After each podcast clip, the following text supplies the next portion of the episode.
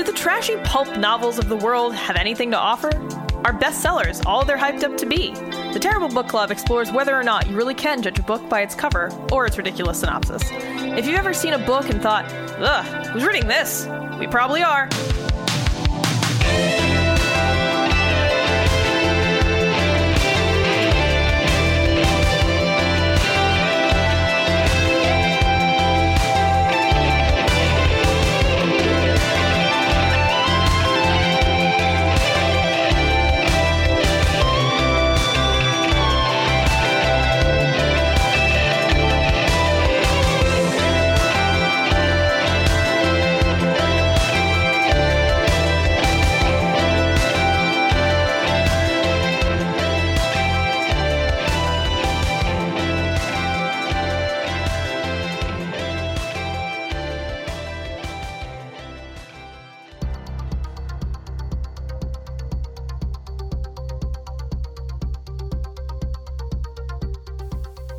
In the past, we've hunted for predators on the digital superhighway of the internet.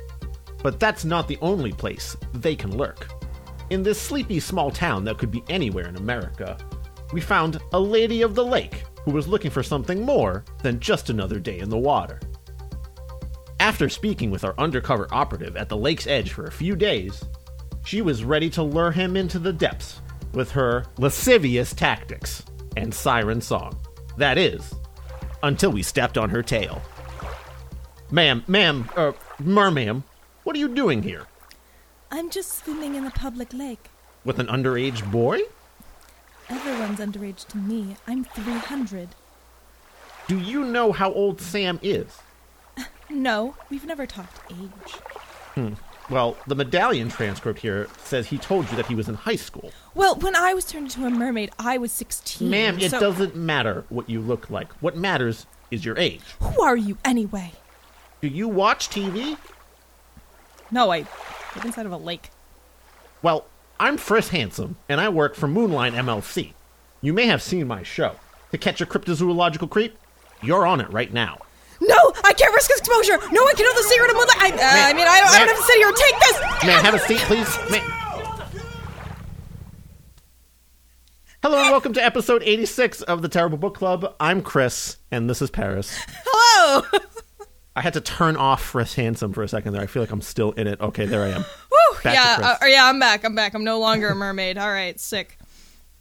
Oh well, hello everyone. This is a uh, it's a sweltering day. Well, not sweltering, but it's hot out here, and we're here with your hot patron picks.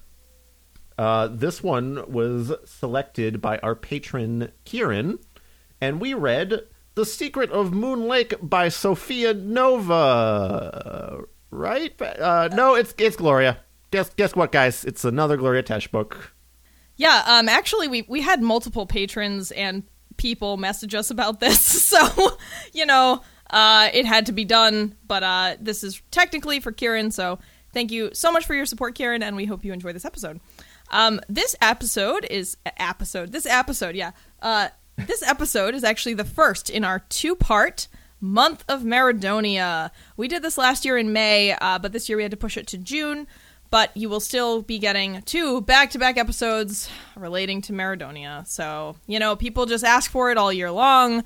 Um, I don't know. Y'all really fucking love this Maradonia shit. So here we are again. yeah, somewhat of a recurring theme for us, I suppose, which I feel mixed about. Um, but you know, it's it's a good content mine, I guess you could say, and this one was, you know, definitely out of the usual Maradonia stuff since it's not Maradonia and it's not even listed under Gloria Tesch's real name. She's going by Sophia Nova here instead. Perhaps a rebranding attempt. Yeah, um, so we've actually only read we read the first Maradonia book kind of on our own, and all of the other Maradonia related content has have been uh, patron requests. So this is like we're not choosing this; the Yeah. patrons are. Yeah. Um, and you- beholden to their money. yeah, and if you're interested to know more about Gloria Tesch, her family, and the Maradonia book series, you can check out episodes 11, 62, and 63 of Terrible Book Club. Um, other people on the internet have done deeper dives on the family and the series via blogs and such. Um, but, you know, sometimes it's necessary for us to talk about the author and her family for appropriate context, but we do our best to focus on the books themselves and not get um, too mired in in the muck there. We're, really trying to evaluate the book on its own merits here, which we're definitely going to be trying to do here. Uh, mostly outside of comparisons to Maradonia, but there's some things about it that you just gotta compare to Maradonia because it's the same. Things are some things are same. Yeah. Um. Uh. Um. So, if you've never listened to this show before, what we do at the Terrible Book Club is read books that we assume will be bad. And We assume they're bad based on a weird cover, a bad title, a bonker summary, or some combination of those three things. So we do the opposite of what most people do when they're browsing in a bookstore or scrolling through Amazon. Usually, this experiment results in a hilariously disappointing read, but once in a while we end up liking the book. Um, and of course, we have episodes like today's Patron's Choice episode where we read books that our patrons request us to read. Um, for content warnings today, weirdly, we we kind of just have one thing we got to talk yeah, about. It's a real that's zero to hundred here, guys. So prepare yourselves. yeah. So we just got our usual barnyard language, but then we we got to talk about pedophilia for a little bit. So Okay, you, yeah, know, so, just, you know. just just have that. Just No, know. just it, it'll come eventually. Judging by our cold open, there, you probably figured that out. But Yeah. uh, yeah, yeah, that's good. How about you just read the summary on the back of the book, and maybe people can see where that's coming from. All right. So The Secret of Moon Lake by Sophia Nova has the following summary. When 14 year old Sam Lawrence stumbles across a magical medallion, eerie things begin to happen in the city of Moon Lake. Sam realizes that the legends might actually be true when he discovers Aurelia, a mysterious mermaid who has been trapped in the lake for 300 years. As Sam's friendship with the mermaid increases, so does the power of the medallion. Sam slowly begins to understand that the medallion is even more powerful, and he loves it. But could the medallion's revealing power become more dangerous than he thinks? You know, I didn't notice the weird thing in that summary there when it says Sam realizes that the legends might actually be true when there's no previous legends referenced here. So you're kind of just throwing it. That's just one of those like yeah, little the summary minor summary's not great. Yeah, writing mistakes that are still part of Sophia. Should we say Sophia or Gloria now? I mean it's obviously Gloria Tesch. Like the Yeah. acknowledgement page, the illustration credit, and the author photo all betray that Sophia Nova is Gloria Tesch immediately. So, So- it's not really a. I don't. I mean, I think that it.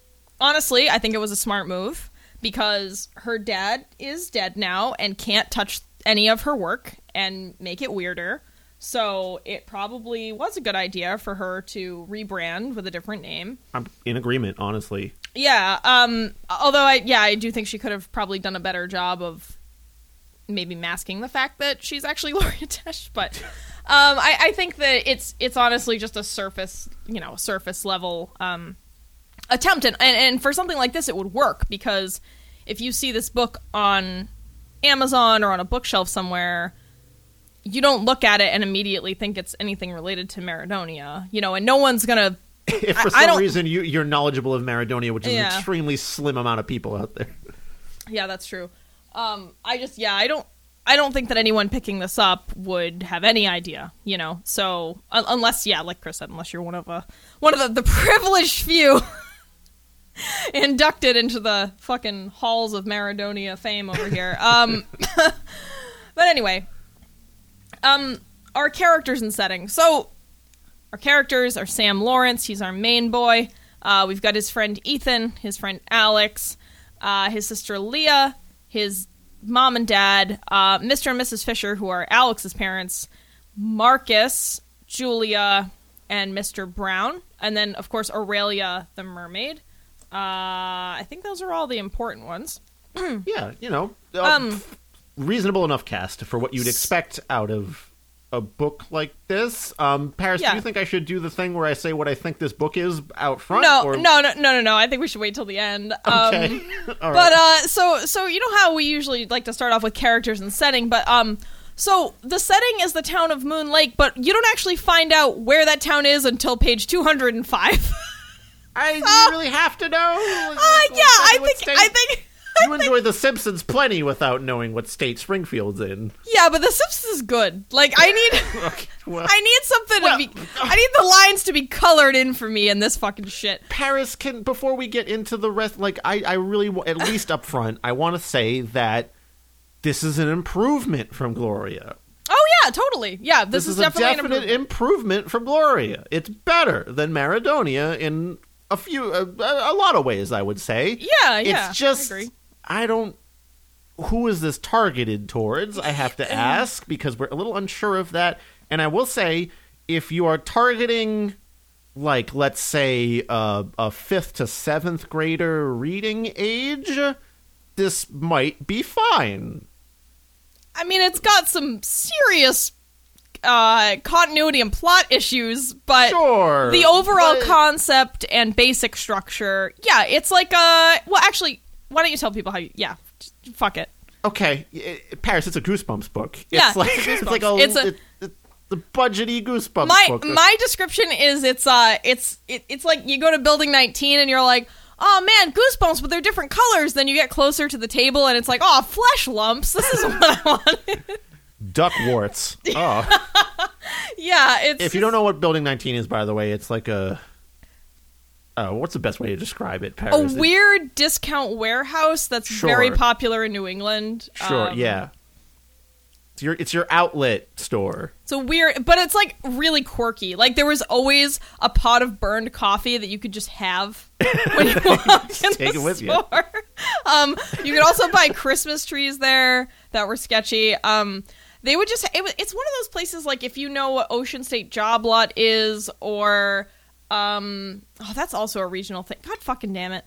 I've lived in New England for too long. Um It, it's an it's an outlet warehouse with just like random crap everywhere. Yeah, like, things- more random than you'd expect. Yeah, so for example, I remember uh, the year after the so the Patriots, the Patriots, the football, the American hand egg passing game, um, football. They they had won the Super Bowl. Was that right? yes, Yeah, the Super that's what they win. Right? And the year a year later, or I think it was a year later, I remember going into that store and there was just literally tables that were piled with mountains of framed Patriots player pictures. because like they clearly produced way too many of them and, th- Yeah. and thought people would really So, it's kind of like where retail junk goes to die. Yeah. But but if you were poor as a child in the 90s, you could get some sick computer games and like Yeah, books man. from there. Oh Yeah. Yeah like that. That's it. We, it says you say where they go to die. It's more like the shelter where it might get euthanized later, but you can adopt it if you. Oh my god, that's the funniest thing you've said in a really long time. Yeah, dark too. So Fuck. Okay, well we don't have to we can we can come off this this memory lane that goes to building 19 and just reel it on back. Yeah, that's Um, some like small town. Not, not a small town. It's a, it's a Boston thing. It's a New England, like you know, like Yeah. local thing. Like this book feels like because it's in any. It's in Moon Lake, Maine. Apparently, with that's it's basically any small town USA is where this is set. Uh, yeah, with lakes that connect to the ocean. Um I just thought it was funny that we didn't find out it was Maine until page 205. Yeah.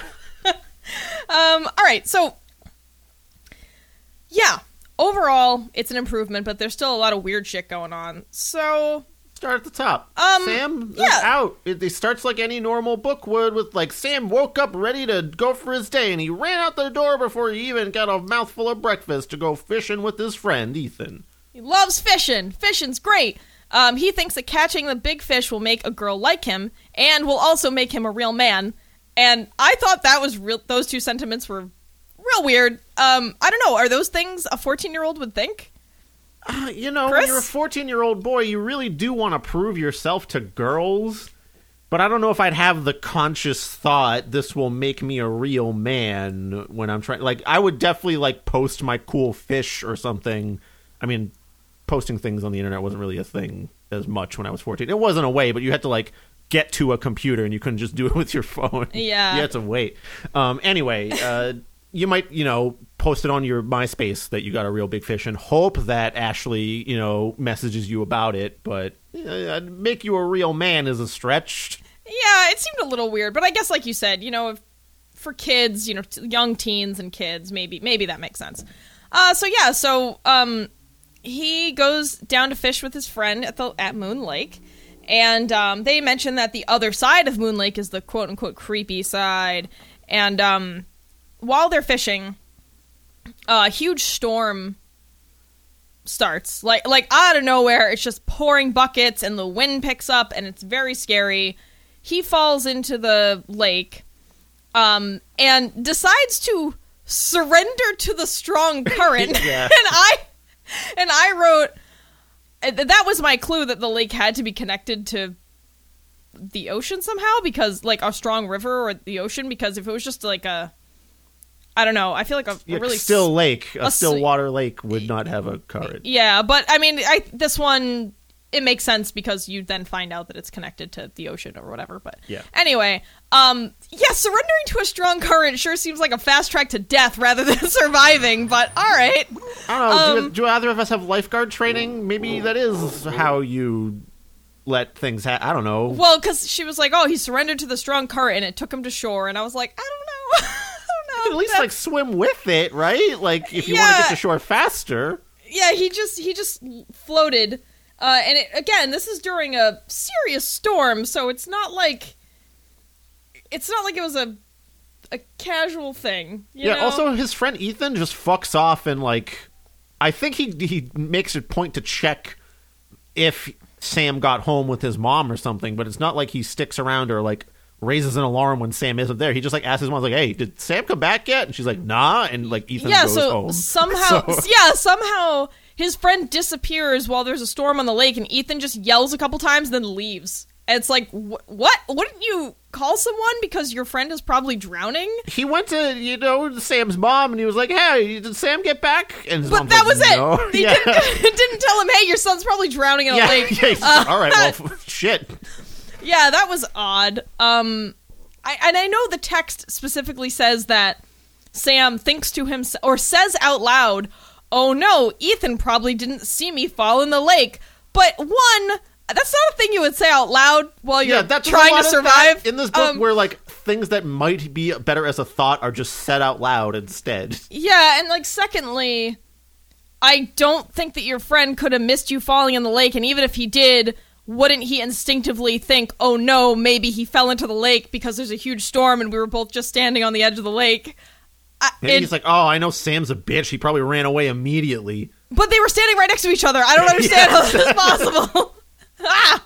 He has really bad eyesight, like me. Even I would still notice someone, you know, falling in the lake probably if I was standing right next to them. Yeah. Um. So that's the thing, and then. uh they what happened? So he surrenders He- to the current and survives. He gets onto the creepy side of the lake and he Yep. finds a little hut or like a lean-to thing yep.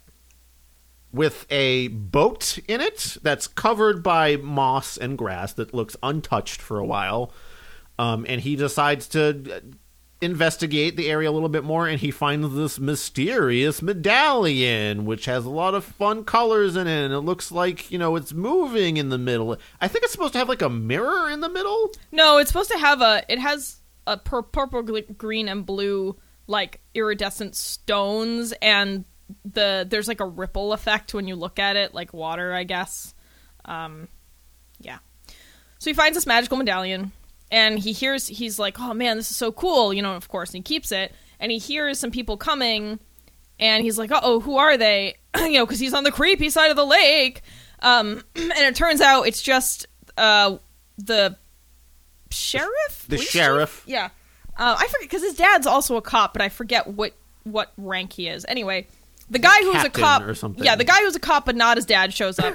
so cop, not a dad, shows up, and he brings along with him this quote unquote weird scientist guy.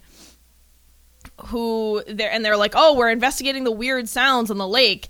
And Sam's like, "Oh yeah, I heard. You know, I heard. I think because I think he heard them during the storm, right? Or maybe I'm misremembering that.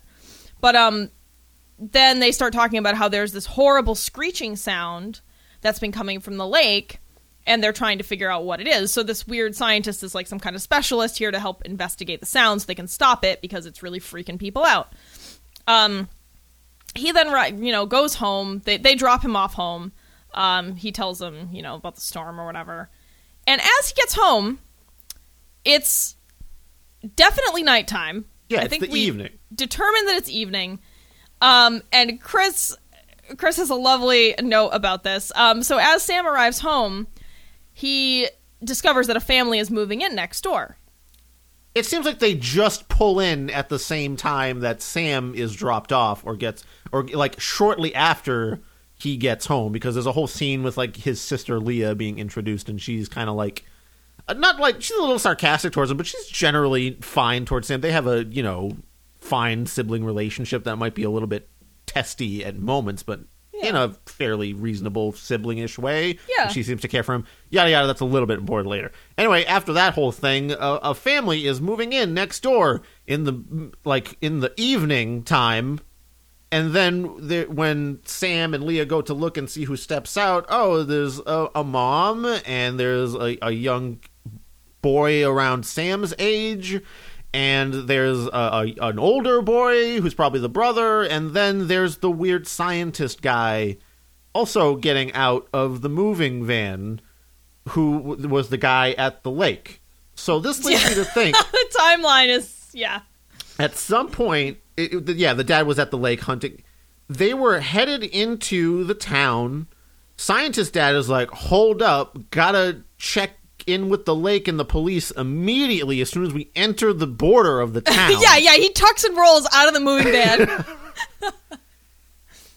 Or, or like he parks the van next to the lake and like makes his family wait while he just goes and does like a, a cursory sweep of the woods around this lake for God knows how long. and then after that, they come back and move in after that.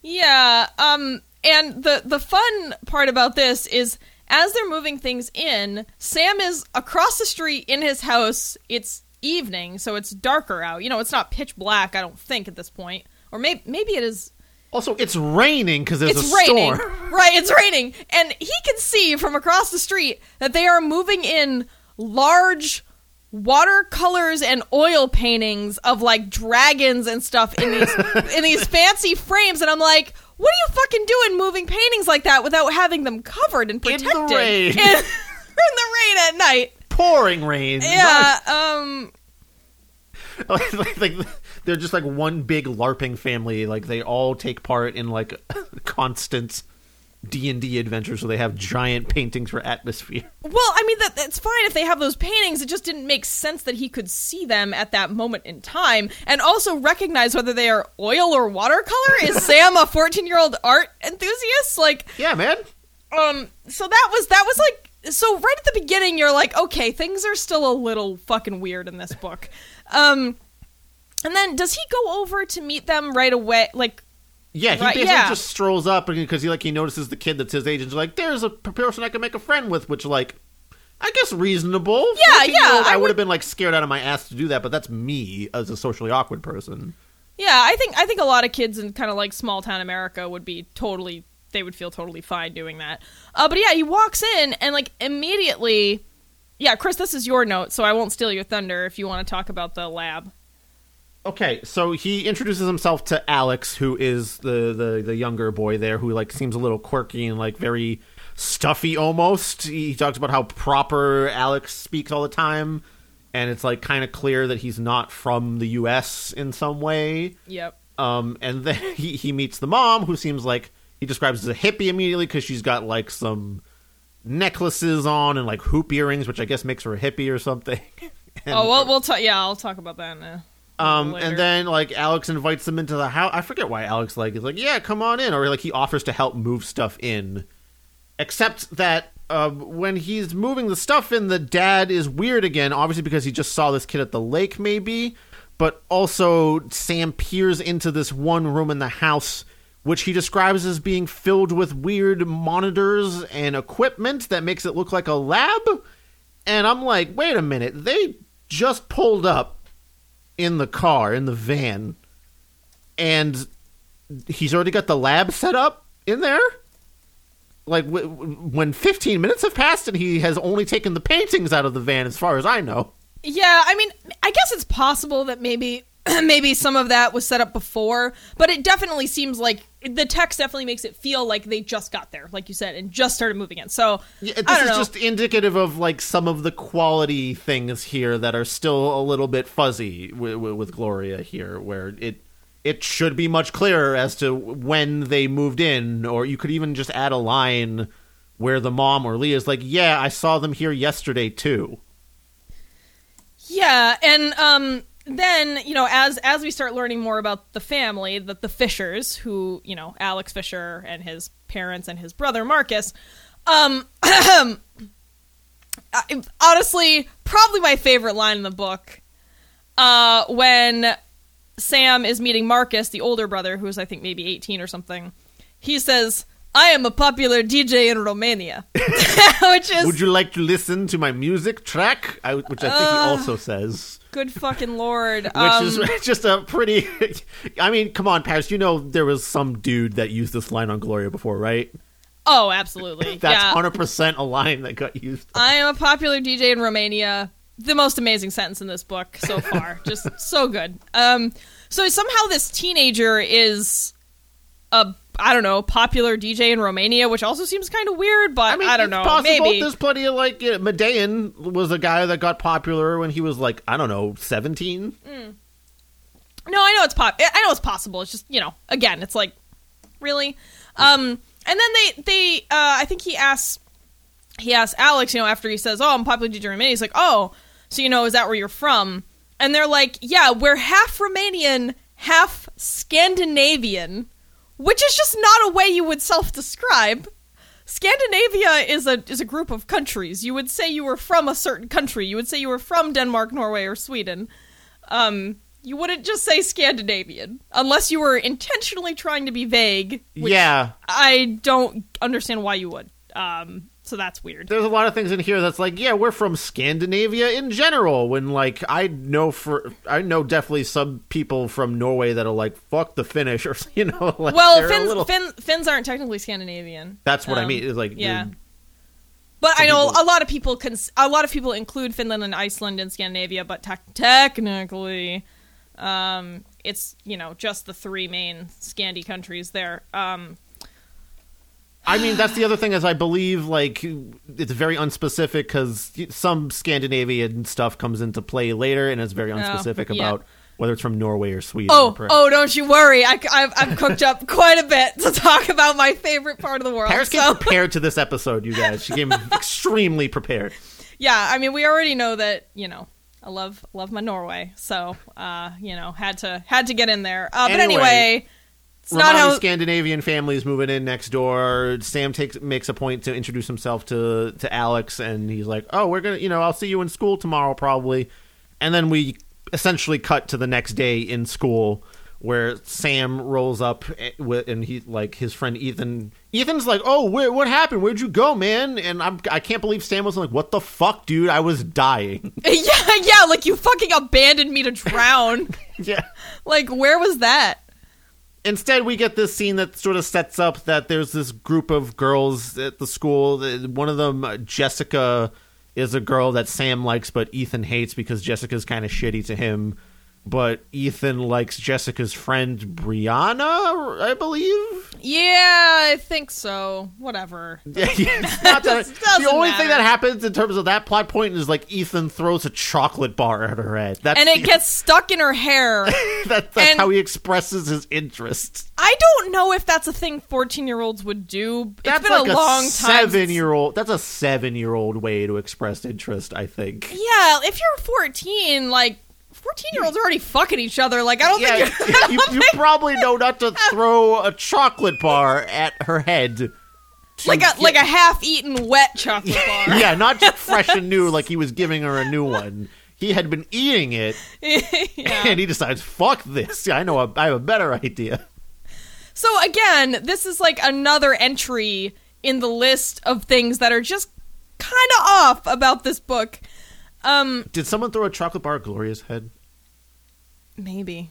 I probably not. I, I'll just keep ascribing things to like. Yeah, she can. She has the capacity to make shit up like this. Oh, I'm of course. saying it has to have happened to her.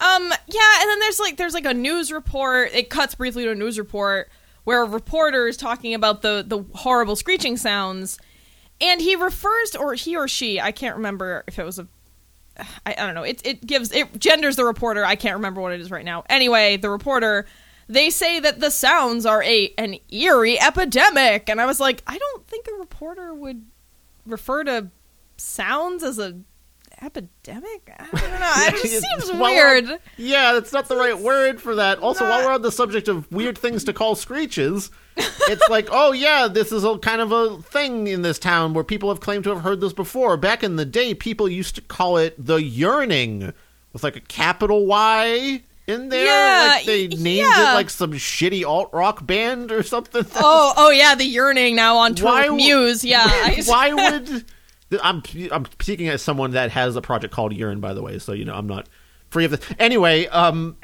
it, it seems like like why would people in the town give it that name? Wouldn't they just call it the Screeches? well, and Those second, weird fucking animal sounds. right? Because and that's that's the other the other part of this is that, um, yeah, several people in the book say, oh, it's probably just an animal, um, and then the third part is that sometimes the book speaks of the sounds as though no one has any idea what they are and has never heard them before, but then, as Chris just mentioned, it's like, oh yeah, this has happened before. So I don't like which one is it? I think choose one. I think it's like the younger people in town haven't heard this before. Yeah, but it, it certainly doesn't make that clear. Yeah, Um, it, it does not. Anyway, it also seems to radiate throughout the whole town. I guess I, I know it's a small town, and like you know, sounds can carry, especially loud screeches like that. But there's a point. There's a separate school incident later. I don't know if I should get to this now because Oh, we on- we also kind of forgot to talk about him meeting Aurelia for the first time. did that already happen? I thought that happens the day like after he goes to school for the first time with this whole Jessica Ethan th- Oh, thing. I, maybe maybe you're right. then right. he I- goes back to the lake. Yeah, because he feels the medallion pulling him back to the lake. Yeah, So he goes back, and that's where he fucking meets this mermaid, right? yeah. So there's a mermaid. Sup? Uh, her name's Aurelia, and um, this is uh one of my. So I have a list here of continuity issues slash weird glaring problems, uh, and this is a big one. So he meets Aurelia, and of course she's this gorgeous stereotypical mermaid. You know she's got slightly bluish green skin, long silvery hair, long blue fingernails. She's so beautiful. Oh my god, she's sixteen. And blah blah the most blah beautiful thing Sam has ever Uh, et seen cetera, et cetera. ever. ever, ever, ever. Um, so you know, I get it. A fourteen-year-old boy meeting a mermaid, yeah, he's gonna be, he's gonna be a little she- starstruck. she's also wearing like barnacle bra too, I think, which of Uh, course, yeah. I don't know if they describe that, but probably. I mean, She, no, yeah, there's that way. definitely a part where it mentions like, and she's wearing a bra made of like, I think it was, it might have even Oh. been seashells or something. You're no, you're right. It was like a seaweed top or something. Yeah, yeah, yeah. So I mean, there's also a scene later where like, Sam sees her cleavage and passes the fuck out entirely. like that's I a, mean- that's a chapter ender, right? All right, Chris, as a fourteen year former fourteen year old boy yourself, does that seem plausible? It seems plausible to me. passing out is a little strong. More like have a lot of trouble pulling my eyes away from and seeming like a creep is more reasonable. Okay, all right, fair. Um, Passing out is like that's like an anime thing, man. Which like Yeah. that, that rears its head in a moment too. So Um. So anyway, yeah, he feels pulled towards the lake. Uh. P.S. There's also a scene where it um suggests that the that when Sam wears the medallion or touches it, it gives him enhanced strength, aggression, um, drive. You know, so it affects him. he's playing a soccer game with Alex and Ethan and like these two other random boys that they have a big enough yard to play soccer in. And like he puts the medallion on when he feels tired, and then he's like super pumped up like power thirst style. Yeah. He's like, Yeah, I'm gonna fucking score the goals and, And like then he like, beats the soccer ball into the face of like Alex, I'm pretty sure. yes, yeah, and then and then it ricochets and breaks the window on the house of old Mr. Brown. Uh, but before we get too far, I sorry, I realized we Yeah. strayed from my point. When he meets Aurelia, she tells him she's 300 years old. Uh, this is going to we're gonna we're gonna um check that math in a few minutes. Uh, so she's 300 years old. Remember the mermaid, 300. So they break the window of Mr. Brown, um, and they all run away. and decide no one's going to take responsibility for it, even though it's obviously Sam's fault. Mr. Brown shows up at Sam's house, you know, and is like, "Hey, I know." I basically, he's in a very gentle way, is like, "Yeah, I know it was you, whatever." Eventually, gets it out of him, and Sam agrees to like work off his debt to Okay, fix the th- window. This is a good point to bring up. Yes, yes, Mr. it is. Brown here. Um, Oh, He does not just show up and say like, "Hey," like a normal person. Hey, I know you broke my window. He is of Native American descent, and boy, does Gloria have to let you know through the way he speaks. Oh yeah, this shit sucks. Like, this is the point in the book where I was like, this is terrible. Like, this is definitely one of the things that would need to be changed for the book to be uh, readable. Yeah, th- there's this whole, like, um, Chris, this is technically your note, but I had the same thought. Like, noble savage shit where, you know, um, he has a feathered staff. He calls Sam young warrior. He literally has a hawk that he can communicate with. He can see into time. Like it's just it's just so They're awful. Showing I mean, up with the feathered staff at the Oh, door is God. like way beyond the pale. I think. Like, who's coming out? Like, what old? I, maybe if you're like, oh, it's his like walking stick, but I don't think it's described as such, and it would still just be a regular old walking stick like you would get from the hospital or something. Probably not like my ancient Native American artifact or I don't know. Yeah, and and so that sucks. So every time Mr. Brown is in a scene, he is the noble, savage, sage grandpa. Wizened you know, old uh, Native American type who's got the communication with the spirits and stories to tell you. Yeah, and so he's like, I have to tell you this because I'm gonna die soon. And my qu- that's what he says to Sam. And my question is, why would Mr. Brown want to tell a shitty 14 year old this important arcane knowledge? Um, and Why? Like, because he broke the window? Like, because you had the courage to break my window? No, like the only explanation I have is that Mr. Brown clearly fucking knows everything, as is demonstrated in the text numerous times. That he can like kind of read minds, or at least is really, I don't know, really good at picking up on social cues and lying. And so he probably, my only guess is that he knows Sam has the medallion and has met the mermaid somehow, and that's why he tells him this. But he's like, "Oh, I have to tell someone, and you're gonna, you're very special, so I have to tell you." Um, and he tells him the story of the secret of Moon Lake. Here's the the eponymous secret. He tells him that 1,000 years ago, um, a Viking uh, king named Gerald came and settled Moon Lake. And when Gerald was about to come over here from Norway, he specifically says he's Norwegian, he says that Gerald wanted a wife to help him rule, and so he rounded up all the beautiful women in Norway and chose the most beautiful one.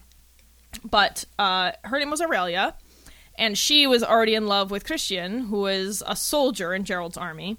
But of course, Gerald doesn't care. Um, so he takes Aurelia with him, and for some reason, Christian also comes along on this journey, which seems he's like a general bat- in the army. No, he was a soldier.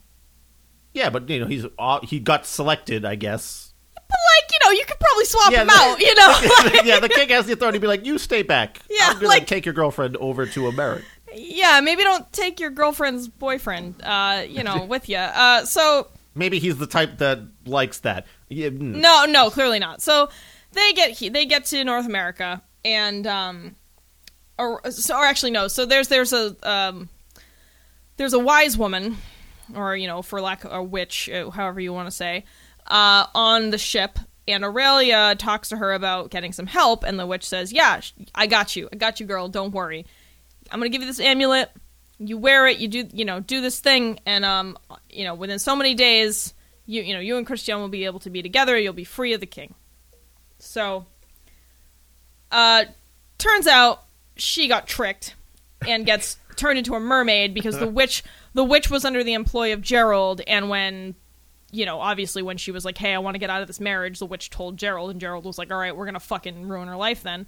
So they turn her into a mermaid, and she ends up being trapped in Moon Lake as a mermaid. Uh, so there are some things. Okay, so to be clear, clear like clearly, King Gerald is based on either Eric Thorvaldsson, who is Eric the Red, or his son Leif Erikson. You know, I think that's pretty clear.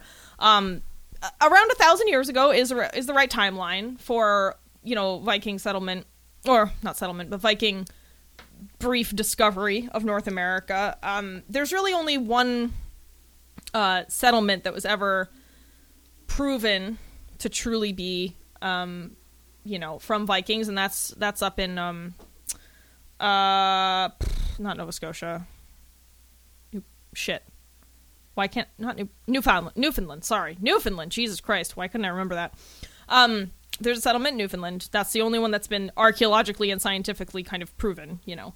Um, but but like I still think it's okay in in sort of a taking Yeah. something historical and saying, Yeah. hey, because because there are um, so the one in Newfoundland, they're pretty sure that's like one of the uh, the places talked about in some of the sagas, and there are two other ones that have never been confirmed.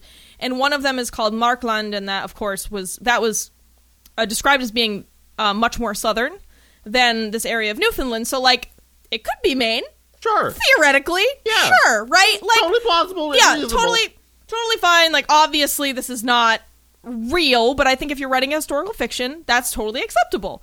Um, but you know, unfortunately, it does it does kind of dip into the like, oh, they wore horned helmets and they had big double sided axes and like, you know, they didn't have horned helmets. Cartoon they didn't have double sided description. Yeah. yeah, which is not real. I mean, the whole horned helmets thing is like a pretty common um uh like myth that people peddle about uh Vikings, you know, but um Viking aesthetic. Are you ready Yeah. for Viking punk in ten years, Paris? and we all like that's like the look. Um, but so like there there have been no um no helmets discovered of that era with horns on them.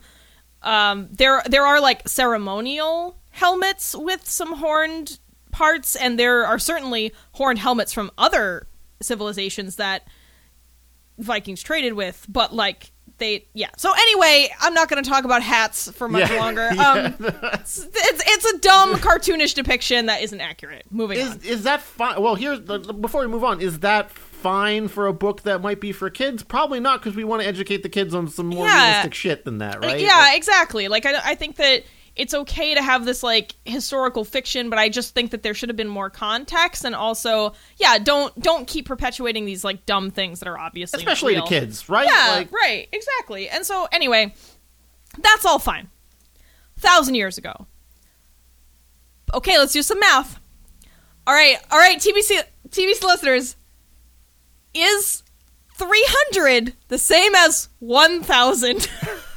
because well, they, well, they got well. So 300 has two zeros in the number three, but 1,000 has three zeros. yeah. So mostly the same. So there's this fucking obvious, huge, glaring error, right? Um, Aurelia says multiple times throughout the book that she is 300 years old, yet obviously this this whole fantasy Viking settlement thing happened a thousand about a thousand years ago. So I don't really know how this was edited and no Well, one uh, Par- noticed this. Paris, Paris, you're going to believe what the pedophile mermaid says her age is? I don't know. Like, does it matter? 300, a thousand? No, like, Paris. I, I she's mean, like one of the dudes on To Catch a Predator that's like, I'm 30 when he's 50. Oh my god, you're right. Order of Oh my- wider. Oh my god, you're right. She does fit the description. Dude, that's exactly what this is. I'm only 300. It's not Dude. that bad. Dude, Chris and I both had the same thought about how this mermaid is a pedophile. Because that's Um, we might as well get to the next scene when uh, when Alex returns to not Alex when Sam returns to the lake. Yes. Um so he returns to the lake. She she kisses him.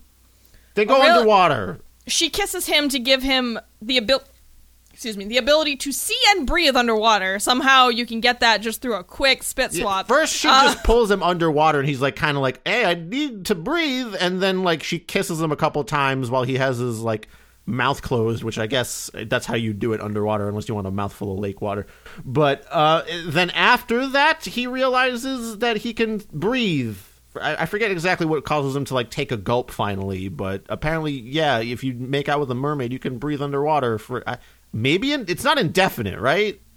No, because she seems she then has to do it again when um he surfaces and breathes air. When they go back, she has to do it one more time. So it seems like it only works until you breathe air again. Yeah, and so she takes him into the lake, and there's like a cave system.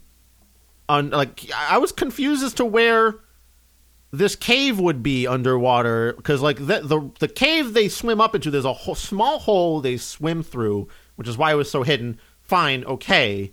But then they swim up above the water level where they're surrounded by land.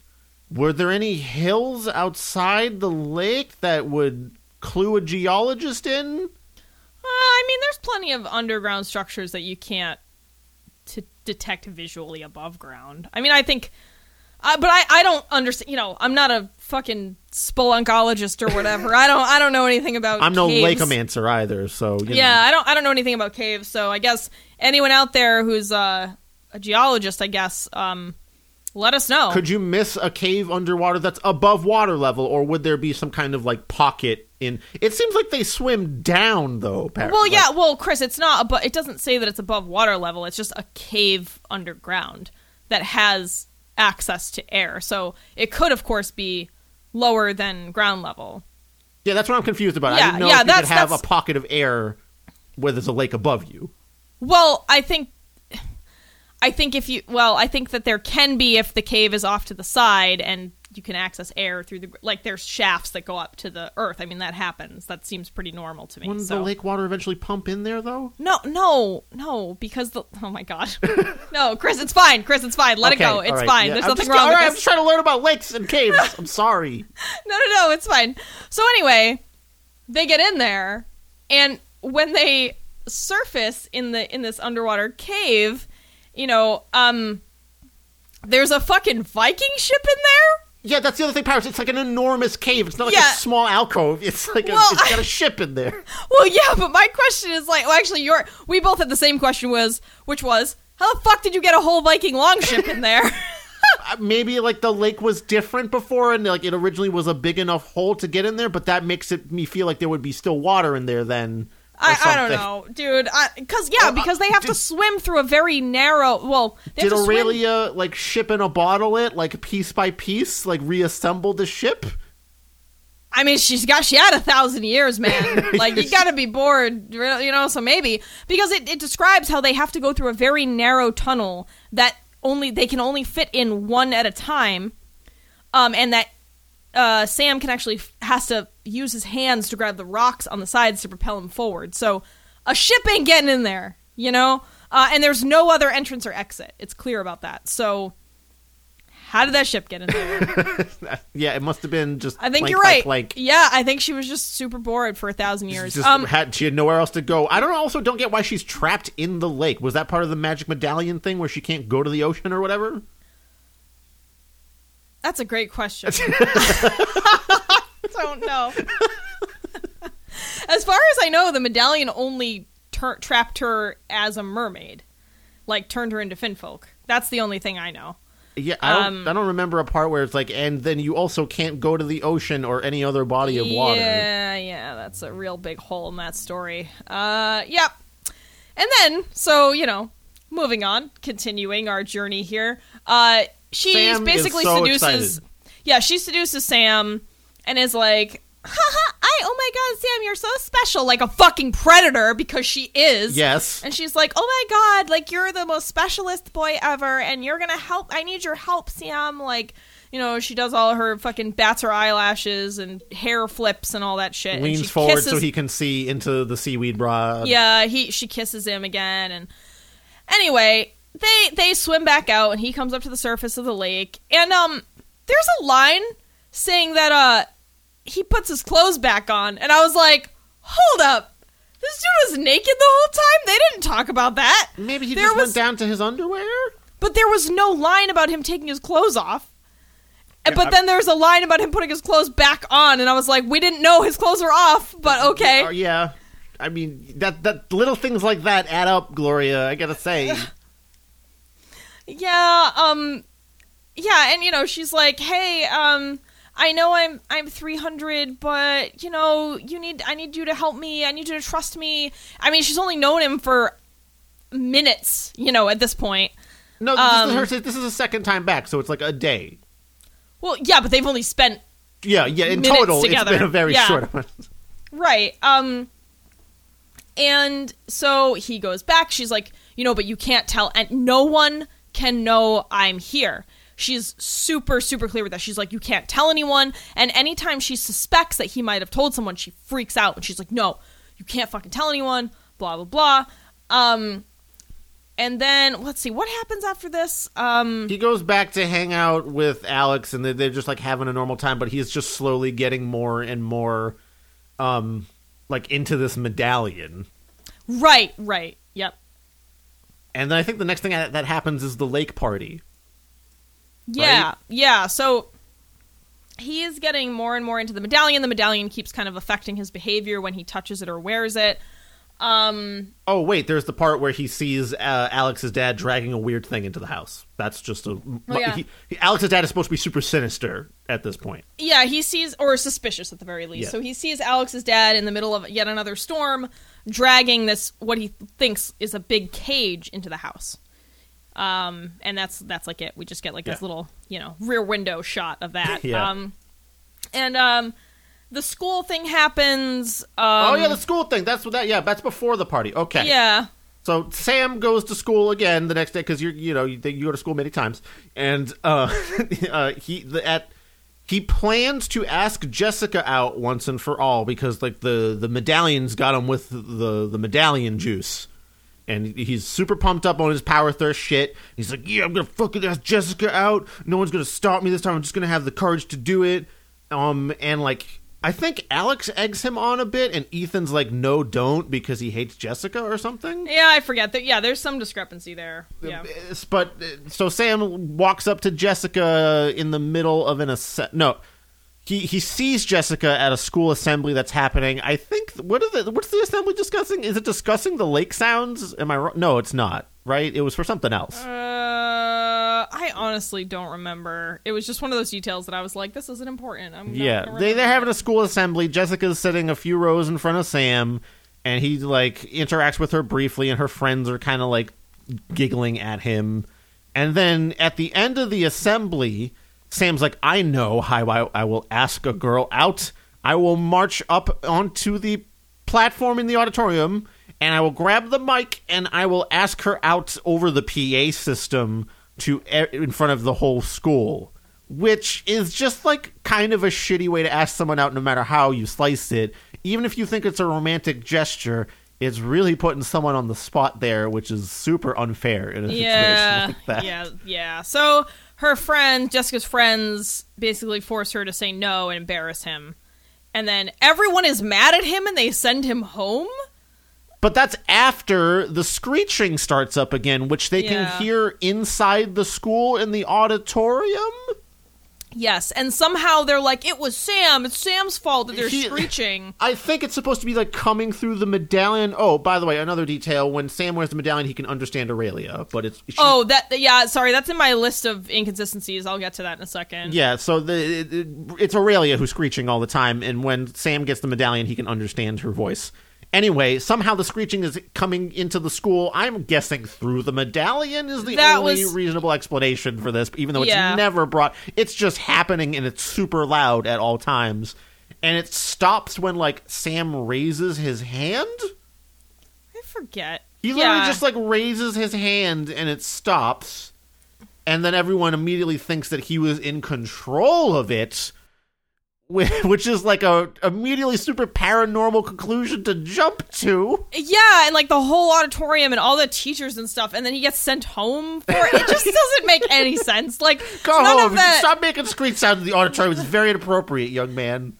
Yeah, and like if they really thought that, wouldn't they be like, "All right, we're gonna take you to the police because we think that you know the police have been trying to figure out where the screeching is coming from, and now we've figured it out." So I don't know. Yeah, they, they Um, just said, just go home. Sleep it off. After that embarrassing Yeah. display and you're screeching, we, we need to send you home. You can't be around the other kids. yeah, it's fucking weird. Um, that happens, and then is at the party. Wait, Is that- Paris- is that- what am I forgetting? Before the party, imagine being that parent that gets the phone call that your child is being sent home. First of all, because they made a fool of themselves in front of the whole school by asking a, a person out on the auditorium mic.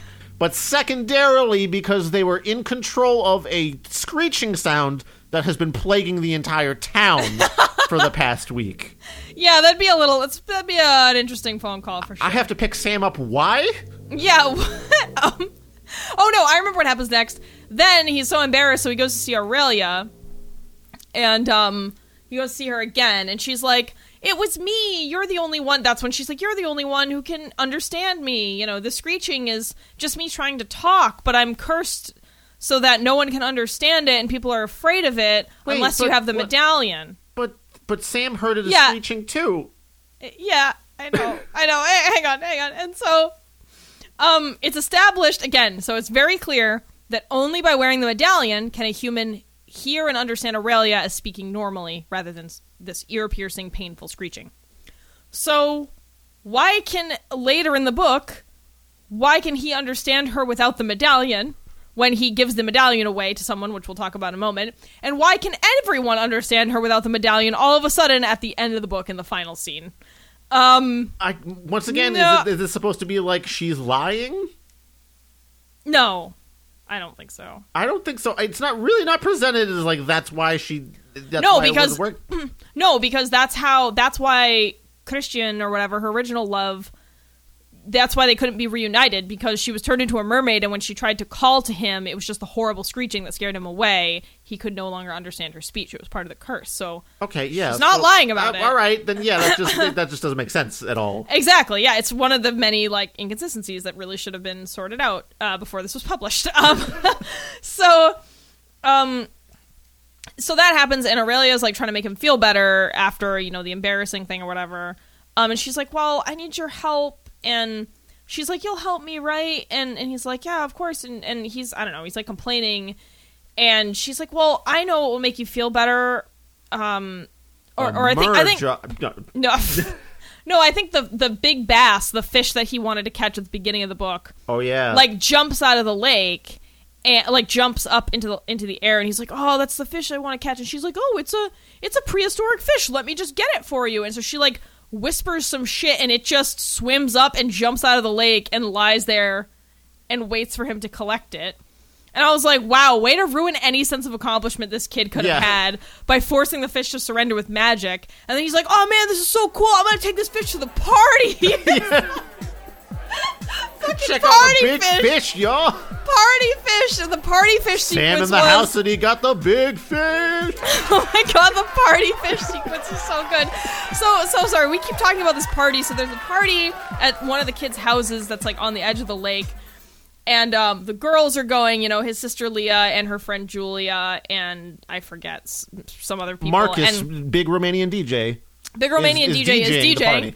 Yes, he's DJing. Um, and so they, uh, you know, Sam's like meets up with Ethan and Alex, and he has the fish, and they're like, "Oh my God, it's Big Bass!" And they're like walking to the party, and he's just got this big ass fish over his shoulder, like yeah. and then he like pisses someone off. Hey, And he the gets- weirdo that screeched at school earlier came here with a fish. Well, and then he pisses somebody off, and I don't even remember how, but he It's gets like- in.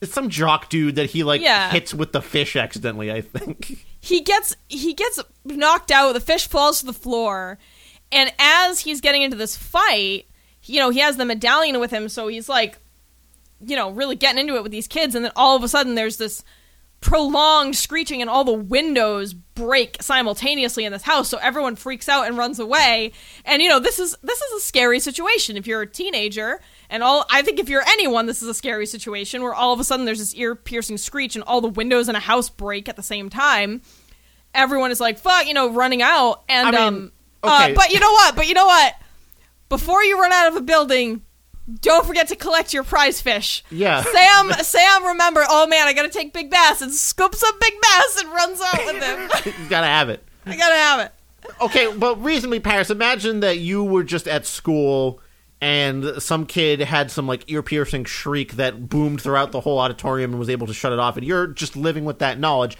Then he shows up at the party, gets real weird with one of your friends who like he bumps into with this big fish that he brought for some reason, and then when he's threatened, the shrieking happens again and it bursts all the windows in the house. I would immediately assume, oh. This is a telekinetic child that I must run away from. yeah like at that point i would maybe start connecting the paranormal dots yeah um so that happens and um, Leah is with her friend Julia, and Julia, well, the book says uh, that not not that she's been drinking, you've drinking, and Um, you drinking, Julia. yes, you've drinking. There's some weird typos in here. Not many, to be fair. Not nearly as bad as Maradonia, but a couple. Um, so Leah is with her friend Julia, and they dro- they drove here together. Julia drove us, drove them. You know, she's 16, just got her license, and Julia's drunk, and you know, being peer pressured by cute boys, basically, is what is what we're um, told. And Leah's like, you know, I I don't want to stay because Julia's like, come on, I want to stay because she's gonna hook up with this guy or whatever. And Leah's like, no, I want to go home. And so they get in the car, and Julia drives drunk, and like she gets what a block down the street and crashes, and they get into they get into like they get into a horrific accident. Like immediately. Oh Like, yeah, yeah, like this is a drunk driving PSA from an after school show if I ever saw one. Like as soon as you step on the gas, another Oh. so- someone's t-boning you or something. Yeah, so like Julia is mostly fine and is able to crawl out of the car, but Leah is trapped inside the car and can't feel her legs. And at that moment, I knew that fish bitch was trying to swap bodies with Leah. Yeah, I knew it. I knew it. exactly, Yeah. Yep, I knew it. I was like, yep, that that was it all along. Because there's a couple of points where anytime Sam mentions his sister, Aurelia perks up and she's like, "Oh, you have a sister? Is she pretty?" Um, and you know, and then she gets into an accident where her she can't feel her legs, so like you know, duh. Um, Chris, you made a note about the newspaper. If you wanna, if you wanna, Their dad, uh, Leah gets taken to the hospital. Obviously, um, their parents are super worried. So Sam and Leah's dad. Uh, he's reading the newspaper in the morning. Sam comes downstairs dejected because his sister's in the hospital. And the, the newspaper is like local teen gets in terrible car accident as like the headline. I, I'm trying to find actually the note here. well, I mean, I'm kind of fine with that. If it's a really small lake community in Maine, like, I can I can see that. That seems pretty reasonable to me. Yeah, so I don't know. I'm kind of fine with that. But anyway, Sam's obviously really distraught because he really loves his sister, and um, they go visit her in the hospital, and she's actually doing okay. They're like, yeah, she's you know she's pretty dinged up, but no serious injuries. You know, we got to keep her for a few days, but she'll be okay. Um, and I was like, oh, you know. But then there's mention that she can see Aurelia outside the window. You know, and Yeah, I don't understand how that works. By the way, Yeah, That- there's yeah. no reason for that to work because you're saying that the mermaid is like levitating or like astrally projecting to Yeah, outside yeah. the window. Yeah, and, astrally projecting is what it suggests because it says her spirit was there. yeah, and Leah is Sam's about to give Leah the medallion because Aurelia basically tells Sam, "Hey, give your sister the medallion." Well, this is this is after this. He's like, Yeah. he's like, oh, she's gonna be she's gonna be better, whatever. Um, you know, the text says that she sees the you know this figure outside, but she's on, on a bunch of painkillers, so they're like, yeah, whatever, whatever. She's just seeing stuff. But Sam knows. He's like, oh, you know, she sees Aurelia. That's weird.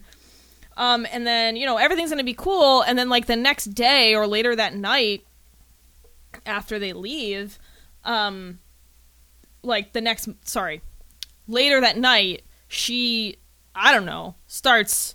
She just takes a turn for the worst. Like she has internal injuries. She's you know she's like literally dying and in the ICU all of a sudden. Um, and you kind of understand that it's probably because of Aurelia because that's kind of how they leave it. Like yeah, but you how? know. But how? But Right. how? Great, great question.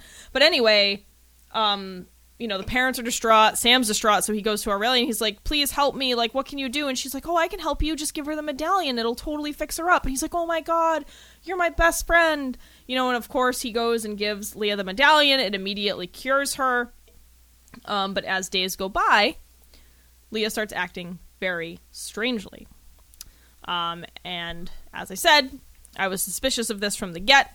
Um, and you learn that it's like once every hundred years, on the night of the full moon, Aurelia, if Aurelia can convince a human woman to put on the medallion and wear it for I, I don't know, and like Five days, come, I believe Come down. I forget what the, what it is, but come down to the lake on the the night of the full moon. Then she can take over her body, and that human woman then they, they basically swap places. The human woman then becomes trapped as a mermaid in the lake. Um, I think they literally swap bodies. It's it's not like Yeah. Aurelia like changes her body. And Right, then the, right. It's like literally she would take over Leah, and I guess Leah's mind would be. No, it's not even that Leah's mind would be swapped because Aurelia has a part where she's like, "Oh yeah, Leah would be able to like kind of it's like a the Get Out kind of thing where it's like the, Yes, the sunken correct. place essentially."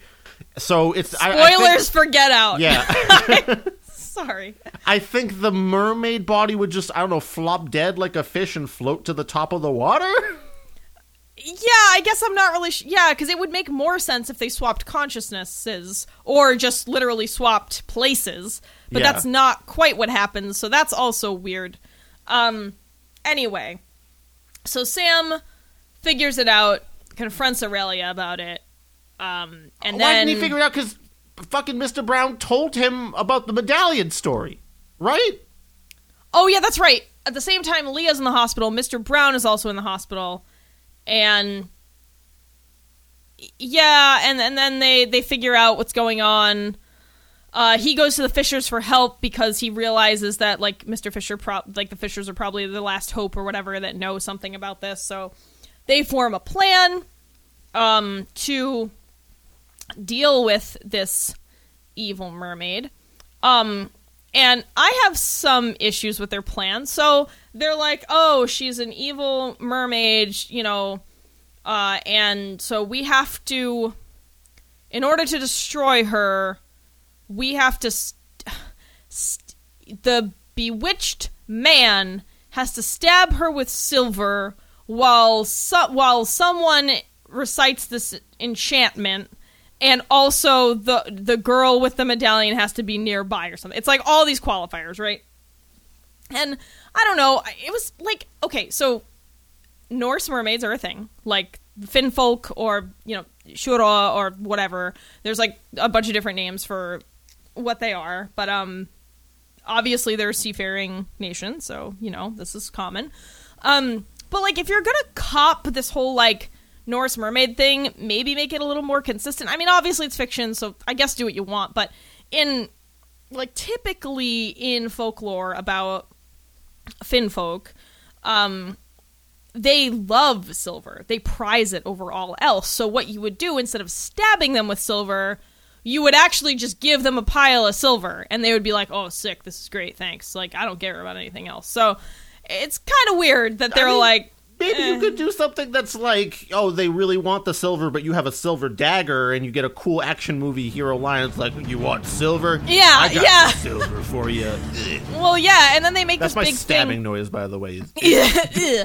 oh, and then they make this big thing in the book about, oh, we need a solid silver Viking weapon, and it's like Viking weapons were made of iron. I need, I need my plus two magical Viking axe, or else this isn't gonna work, you guys. My attack Yeah. bonus will be shit without it. like, like copper and silver was really just used as like inlay or accent. I mean, as far as you know, what I've read, like I'm not I'm not an expert on any of this. Certainly, I'm not a fucking archaeologist or a historian, but like from what I've read, it just seems it just seems like some.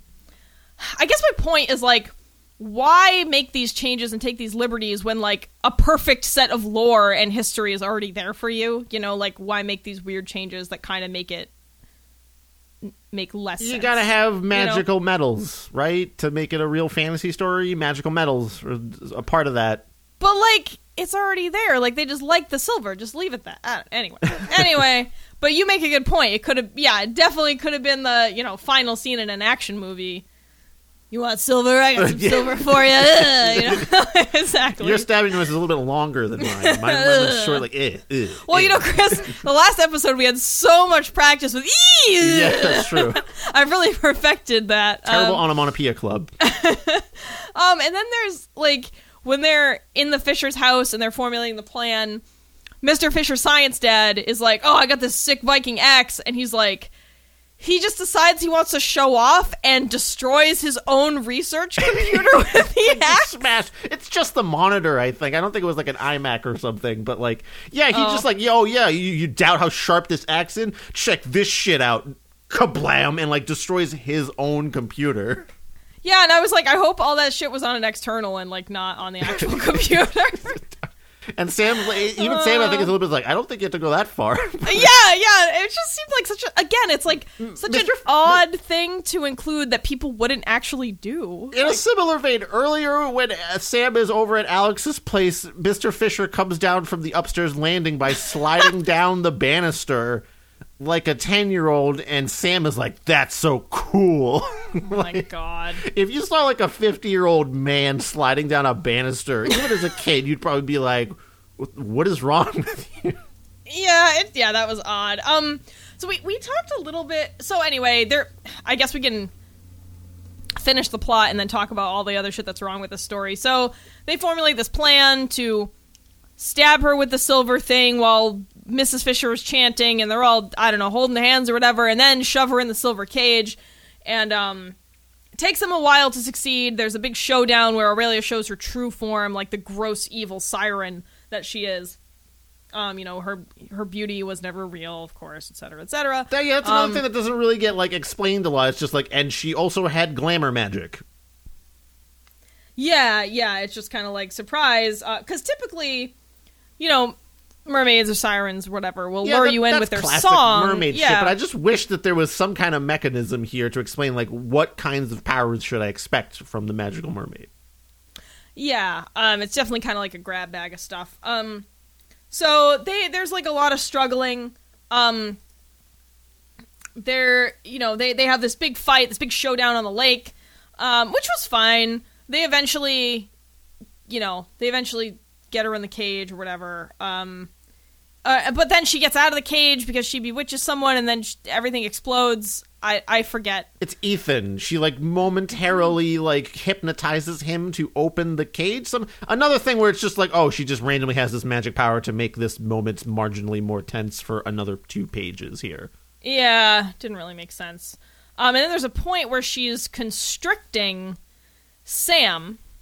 Um, She and dragged him into the lake again. and yeah, and she's constricting him as though she is a, a boa constrictor or some kind of constricting snake. And that's weird because they don't talk about her having like a extra long tail or anything. And even if she does, as she's constricting him, he somehow manages to kiss her to break out of the constriction, and that just doesn't make sense to me. Um, I don't really. I mean, unless she was constricting him with his face directly in front of hers, I believe that's implied. and right as he's about to black out, he somehow has the strength to kiss her, and that works. I just don't. She a she's so it. stunned by the kiss that she momentarily like re- relaxes her grip so he can wiggle out, and then he also gets Right. the bonus eh, water breathing, I suppose. But y- yeah, most constrictor things they don't put their face up to the face of their prey to like gloat. yeah, it just seemed weird. It just seemed a little, yeah, a little strange. Um, eventually they're able to win, but she, um, I forget why, but she gets like thrown into the lake, and the medallion also gets thrown into the lake, and they're like, "Well, we're all safe, even though we don't really know where she is or the medallion, so whatever." Um, yeah, didn't no stabbing with any silver weapon happen? ah, dude, I don't, I honestly don't remember. Um, I don't think anyone was stabbed. yeah, so I think she, they were you know, menaced with the silver axe. Yeah, and so she, you know, they're like, well, I don't know. She's probably that's all set, even though the medallion and she are both in the lake. Wait, no, no, no, no, no, no. Al- uh, Sam smashes the medallion with the axe. That's what happens. Oh, right, right. That was the whole point. Right, right, right. Yeah, but okay, it, but it's still. Key thing to remember there. That's that's kind of on me. Oh no, I I forgot too. But um, but hang on, I have the book right here. Um, because like that's like kind of like the the very end thing is like Sam's got the axe in the air. oh, Sagita. Hey guys, remember that name? Remember Sagita? Oh, that's right. How can we forget? Holy shit! Uh, so the hawk, um, the fucking Mr. Brown's hawk that he can communicate with, and I think has like even takes over the body of. Yes. Its name is Sagita, which you may remember from Maradonia. Yeah. Uh, that's that's is Sagita an, e- an eagle with a bunch of eyes in the Maradonia books? I forget something like that. it's just an eagle. Um. So yeah. So the the eagle come or sorry, the hawk Sagita comes down. I guess Mr. Brown slash Sagita because Native Americans. Ugh, Christ. Comes down and like starts pecking and distracts her with enough time for them to smash the medallion, etc. So, sorry, I found this. So Sam lifts his arm and with one swing brings the hatchet down onto the medallion. Loud thunder erupted from the medallion as the Viking hatchet connected with it. A brilliant flash of green energy energy surged, blinding everyone.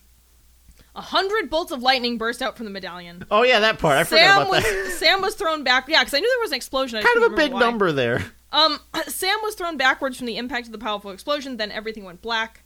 Um, Sam's ears were still ringing from the explosion's impact. As he slowly opened his stinging eyes, everything looked blurry. Um, right above him was his sister. She was clearly out of the trance.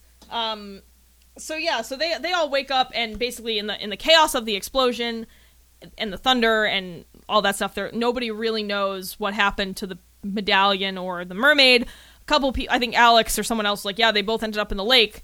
But then they're like, oh well, like they they're just like yeah, I guess that's over with. It's like what you didn't. No, it's not Didn't over. verify Like, anything. no, and so yeah. So that happens. Um then there's a final chapter that implies months later that um Jessica actually came into p- the possession of the medallion and uh Aurelia actually took over Jessica. Yeah, but I thought this was like a once in a hundred years. Is it like every full moon for that year? Yeah, so that's the other thing. And I mean, I mean, also it could just it could just be like a woo or because it ends with a what it, would definitely sounded like Aurelia or did it? Like that's Yeah, how it ends. I mean, yeah. very It's kind of like shitty Goosebumpsy, right? Like that's definitely like you get some of those stingery endings on some Goosebumps books. I'm pretty sure. yeah, exactly. Um, so very goosebumpsy. Um, anyway, there's a couple other fucking weird things I want to touch upon.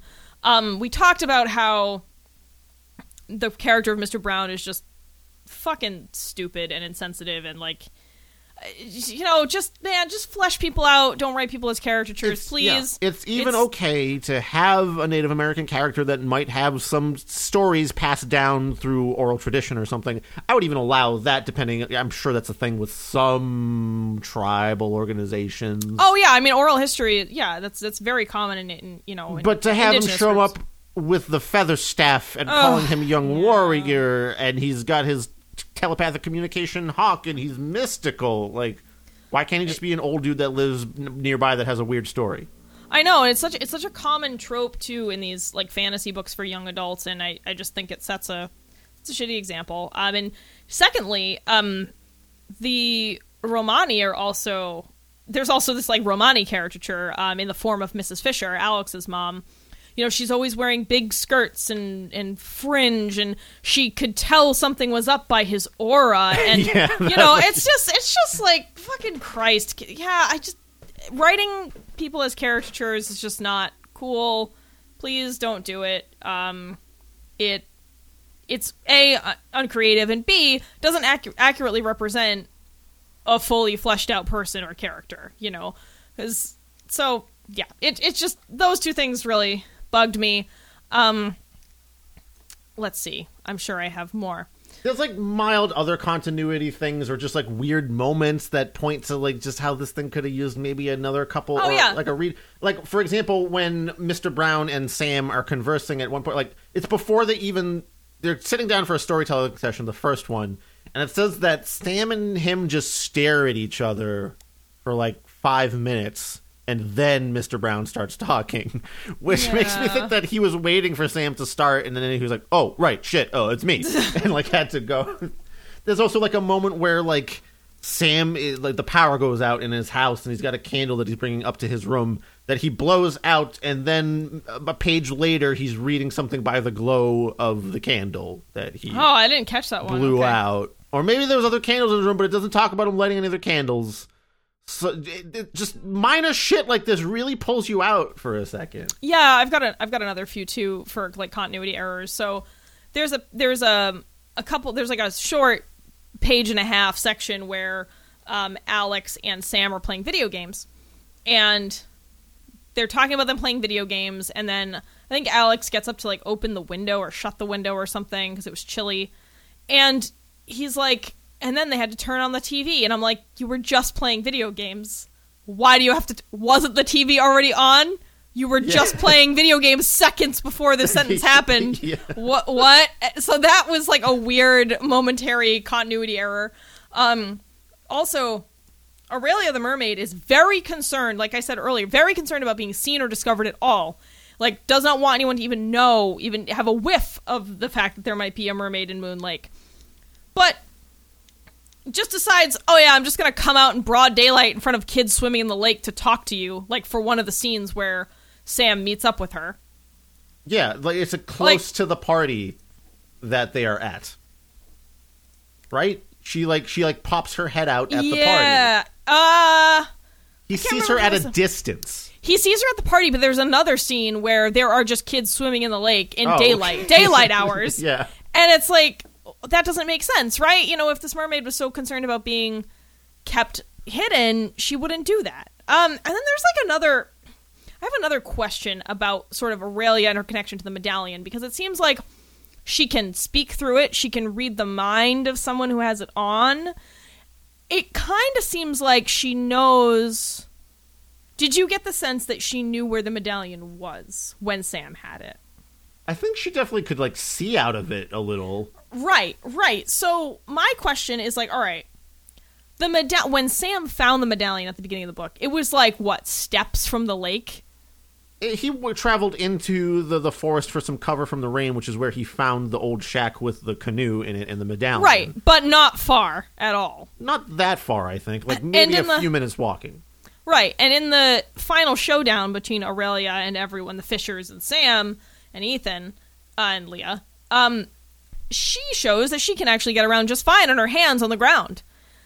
So if she has this mental connection with the medallion and can drag herself around just fine on her arm, or hands and like arms, why wouldn't she just march herself over to the cabin and take the fucking medallion? I mean, I guess it's possible that she didn't know exactly where it was, but I mean, lady, you got a thousand fucking years to look around the lake, Yeah, right? and like, she's she can breathe outside of water fine, as in the Yep. cave scene, and when she in the final confrontation when she's just running around the shore on her hands. Yeah. That's not the issue.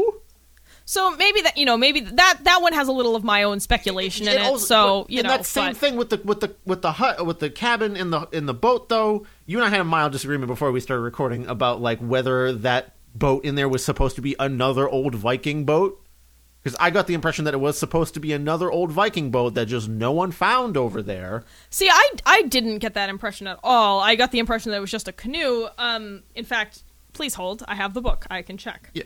But anyway, while you're finding that passage, the, the point I'm trying to make is that you say, like, yeah, it's not too far from the shoreline. It wasn't like a long trip out to it for, for Sam when he got out of the lake after the storm and getting caught up in the current. It- and no one found this lean to before and found the medallion before? Yeah. Maybe the boat was um, supposed to be like someone else, like someone else that Aurelia tried to trick over the thousand year period or something. But still, like it, it's. I think the justification, like, oh, it's on the creepy side of the lake, so no one ever goes there to check anything. Yet immediately, when a scientist pulls into town for the first time, as soon as he crosses the border, he gets out with the sheriff and he's like, "We got to go investigate the far side of the lake." Yeah, um, so it doesn't actually. Um, all it says is that the structure that he finds is a broken down boathouse. Uh, it has dull, grimy windows um, that have shattered glass. He sees a canoe and wonders who it belongs to. Um, the door is hanging on its hinges. Mold and vines were growing all over it. He realizes that the boathouse must have been very old. Rotten barnacles hug the bottom of the canoe, and spider webs completely covered its interior. But th- there's no indication that it's a Viking vessel. Uh, I think I got so- that impression somehow in a later chapter, but yeah, I'll, I'll take your word for it. That was probably me misreading something. Yeah, but anyway, um, But how did no one find it ever? How did no one find it ever? yeah, a thousand years is a long time for it to be. I mean, I don't know. Maybe it hadn't been in that position for a thousand years. Maybe she had tried to trick someone before, and yeah, that's like, like, it this is like a hundred year old boat or something, but like Yeah. no one went through there in the last hundred years and like took the cool medallion or something. Eh, I guess. I mean, I guess it's possible it could go undiscovered, but yeah, it, it does seem a little odd because this isn't a very large area. Um, anyway, It's full of teens looking for stuff to do near a lake. yeah, yeah, just seems unlikely that it would have gone undiscovered. Um, yeah, and so so the main thing I really want to talk about in terms of the whole pedophilia thing, um, is how this sort of relationship is so common and often romanticized in fantasy books um, and romance novels and everything, where it's like you have a character who is a myth- mythical being who is hundreds or thousands of years old, and they're always romancing a teenager. Uh, often, often a teenager, and I find that concerning. Um, and mean- it just, yeah, Huge anime trope too. It's like this young-looking girl is really a thousand-year-old alien, so therefore it's totally fine. Oh, see- Oh, that's like yeah. I guess I guess in that sense, it's like justifying. Oh, that's like almost justifying pedophilia in the audience. That's creepy. Okay, yeah, um, Yeah. yeah. I mean, and whereas where I feel like it happens most often with the young younger female characters and like older male vampires or werewolves or something, it's I just don't love that that's so normal in our fiction, uh, in our media. You know. Uh, It- yeah, I'm, I mean, Cause like how bored? Okay, all right, all right, all right. I'm I'm 31. I'm sorry, I, I can't, but I can't go nowhere good, Paris. Let's go nowhere good. What are you gonna? What's the, what's the next line? I'm saying, how interesting am I gonna be, even at 31, to someone who's 301? Like, think about it. Yeah. You know, like somebody who's hundreds or thousands of years old, why the fuck would they be interested in a 14 year old or a 16 year old or an 18 year old? Like, wouldn't they be looking for someone else who fucking gets them at their ancient ass mythological Yeah, creature okay, level, yeah, right? sure, yeah, I mean, are you talking about Aurelia here, Paris, or just this trope in general now? Because if The it's, trope in general. the trope okay, yeah, because if it's just Aurelia, that's like because she wants to steal his sister's body or something. I, you know, yeah, like- that, that's very obvious. But you know, in general, when this appears in fiction, Yeah, it's usually they're usually like, "Oh no, it's a real romance. They're like meant for each other." yeah, I, yeah, it's it. That's always the thing that's made like even just like a ten year gap, or even sometimes like five to seven, can be hey, enough hey, to. hey, hey! Leave leave the five to seven year gaps alone. I'm not saying that these relationships aren't impossible. I'm not going to sit here and say that like a 21 year old and a 40 year old can't have a good relationship. It's possible. But your point of like a 300 year old and a 30 year old, it's a much wider gap and it holds much more true in that uh, why would you want to talk with someone that is a tenth of your experience?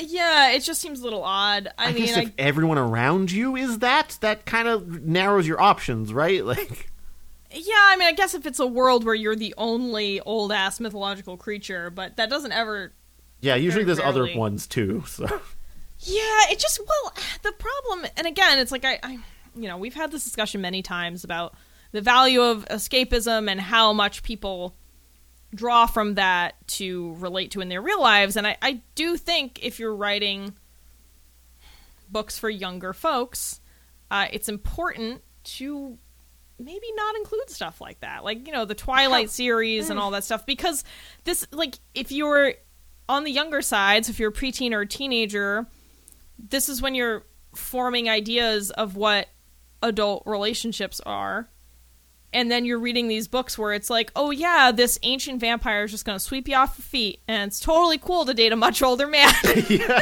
what if and he has cool it's like, vampire powers? Yeah, and it's Yeah. like I don't know. Uh, Yeah. Maybe that's not a great thing to peddle. Um, yeah, well, yeah, I think would it be better? I guess at least if most of the time the character was like of, you know, a reasonably mature age, like a thirty-five-year-old, someone that should have like equal footing with most other people in terms of maturity.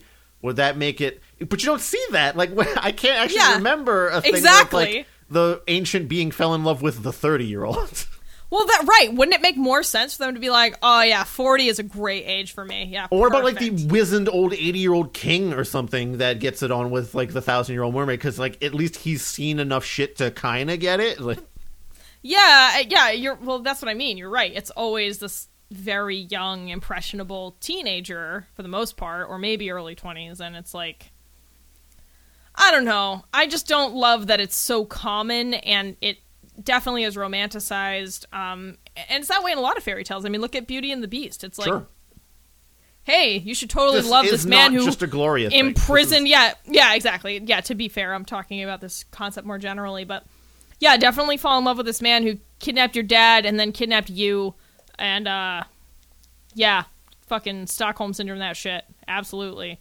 Um, yeah, I don't know, just it's not my favorite, and I wish that I wish that media had better, healthier representations of um, adult relationships. Yeah, well, we've got I think two more major points to make here, and I think I'll start with like the a little slightly more meatier one here, in that um obviously, hey, here we are doing our show called Terrible Book Club. That usually we're like, haha, this book is real bad.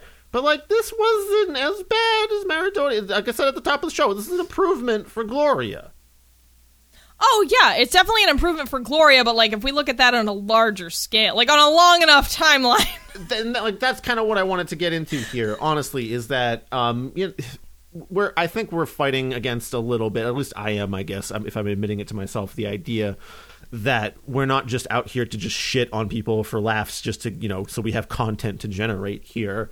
And even if we panned your book before and we said you shouldn't have written that, c- continue to write. Like, well, I don't think we've ever said that. I mean, I think we acknowledged in the books in the books that were published under her name previously that we we suspected there was a heavy hand in there that was not Gloria, and it was in fact her dad or her mom or both.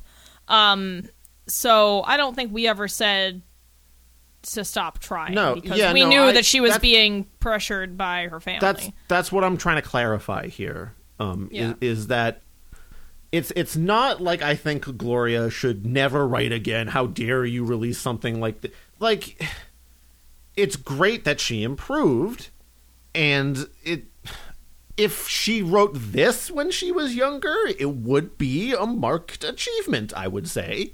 Yeah, I'd say yeah, I would agree. Like if um if this was something she put out as a kid, yeah, I mean obviously it still has a bunch of plot holes and stuff that you would hope an adult editor would catch. In fact, yeah, but but as a 20 something that she I think she's she's a bit younger than us, I believe, right? Yeah. Um you know, as someone in their mid to late 20s, it's you know, not I would expect higher higher quality of editing and checking of um, you know, continuity stuff. Even Um, if we go with my earlier points, like maybe this is good for, uh, you know, this is like a, a goosebumpsy thing for some Yeah. middle schoolers or, or the type like that, which I think it could be serviceable in that area. So I, that's why I was very curious as to how Gloria marketed this, which admittedly wasn't much. It was like a book trailer on YouTube and then like an interview with her, which was just like her pointing a camera at herself with the book outside and like describing it a little bit. I mean, she she calls it a um, I believe a a fantasy, a fiction fantasy thriller. Um, Yeah, and like and I I don't think I would when call you say it thriller, that. it's it's it's got a, higher quality or a, usually. I mean, they're not, I'm not saying like a lot of thrillers are like superb out there, but the, it's. I don't know if I'd call Goosebumps books thrillers. right, right, Like, yeah, yeah. You are you are 100 percent right in that this this reads like an early draft of a Goosebumps book that needs a couple more passes, um, and then I think it could be yeah a Goosebumps like story for kid for younger readers. Um, not even young adult because I think that might be even too a little too old for this. Yeah, this is for like I said, this is like a middle school thing. I would middle say. to elementary school, like late elementary. Yeah, elementary school. I would say. Um, But even then, like you shouldn't you shouldn't like assume kids have to read stuff where people say thoughts out loud and like speak in awkward sentences. Like yeah, when I was in middle that- school, I was reading some pretty decent lit pieces. Like we were reading Catcher in the Rye and shit, which isn't like the best lit, but like it's a serious book with a serious subject that a middle schooler can handle. Right, right, right. I and I agree with I agree with you, which is why I was hesitant to to be in support of this as a kids book. But I guess if it's going to be anything, it's going to be a children's book for kids in like elementary school. But I do want to give kids, like you said, kids deserve more credit. I was also reading, like many many children read things that um are more serious, have more weight, are more complex. They can handle it. And honestly, it's only going to make them better readers and better thinkers if you push them into things that are maybe a little ahead of where they're supposed to be. Um, so I don't love the idea that children's literature has to be dumbed down like this because this definitely does feel dumbed down in a lot Yeah, of and, ways. and we're even we're we're still framing this as a kids book when I don't really don't think that's what Gloria was aiming for here. Well, that's the thing? It's unclear. Yeah. Um, I guess I should check the Amazon listing and see. Um, Yeah, and like so, the the broader point I'm trying to make here is that I don't know if, if for some reason Gloria listens to these. I doubt she would because why? No way. But like, it, continue to try to hone your craft. This was an improvement. You could do without using some samey devices unless you want, like I don't know, Maradonia to be connected to Moon Lake somehow with your Sagita, Sagita. Oh, sorry. There is an age level here. Um, it is ages eight to eighteen, which Okay, I would definitely move that a lot lower. yeah, okay, but it's not aimed at like adults, I guess. Which fine, all right. But like even like I can't imagine an 18 year old reading this. Yeah, this is children's sword and sorcery, children's fantasy. Uh, that's the category it's listed. Yeah, it's yeah. Those are those. That is too high of an age bracket. I would say. Okay, that honestly improves my opinion of this book if it's categorized as such.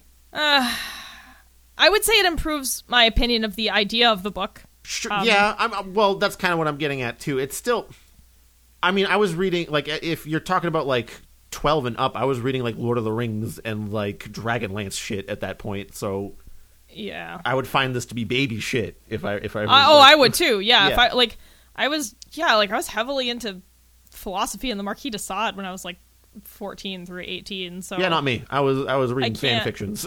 so I can't imagine. I mean, and not that those are like.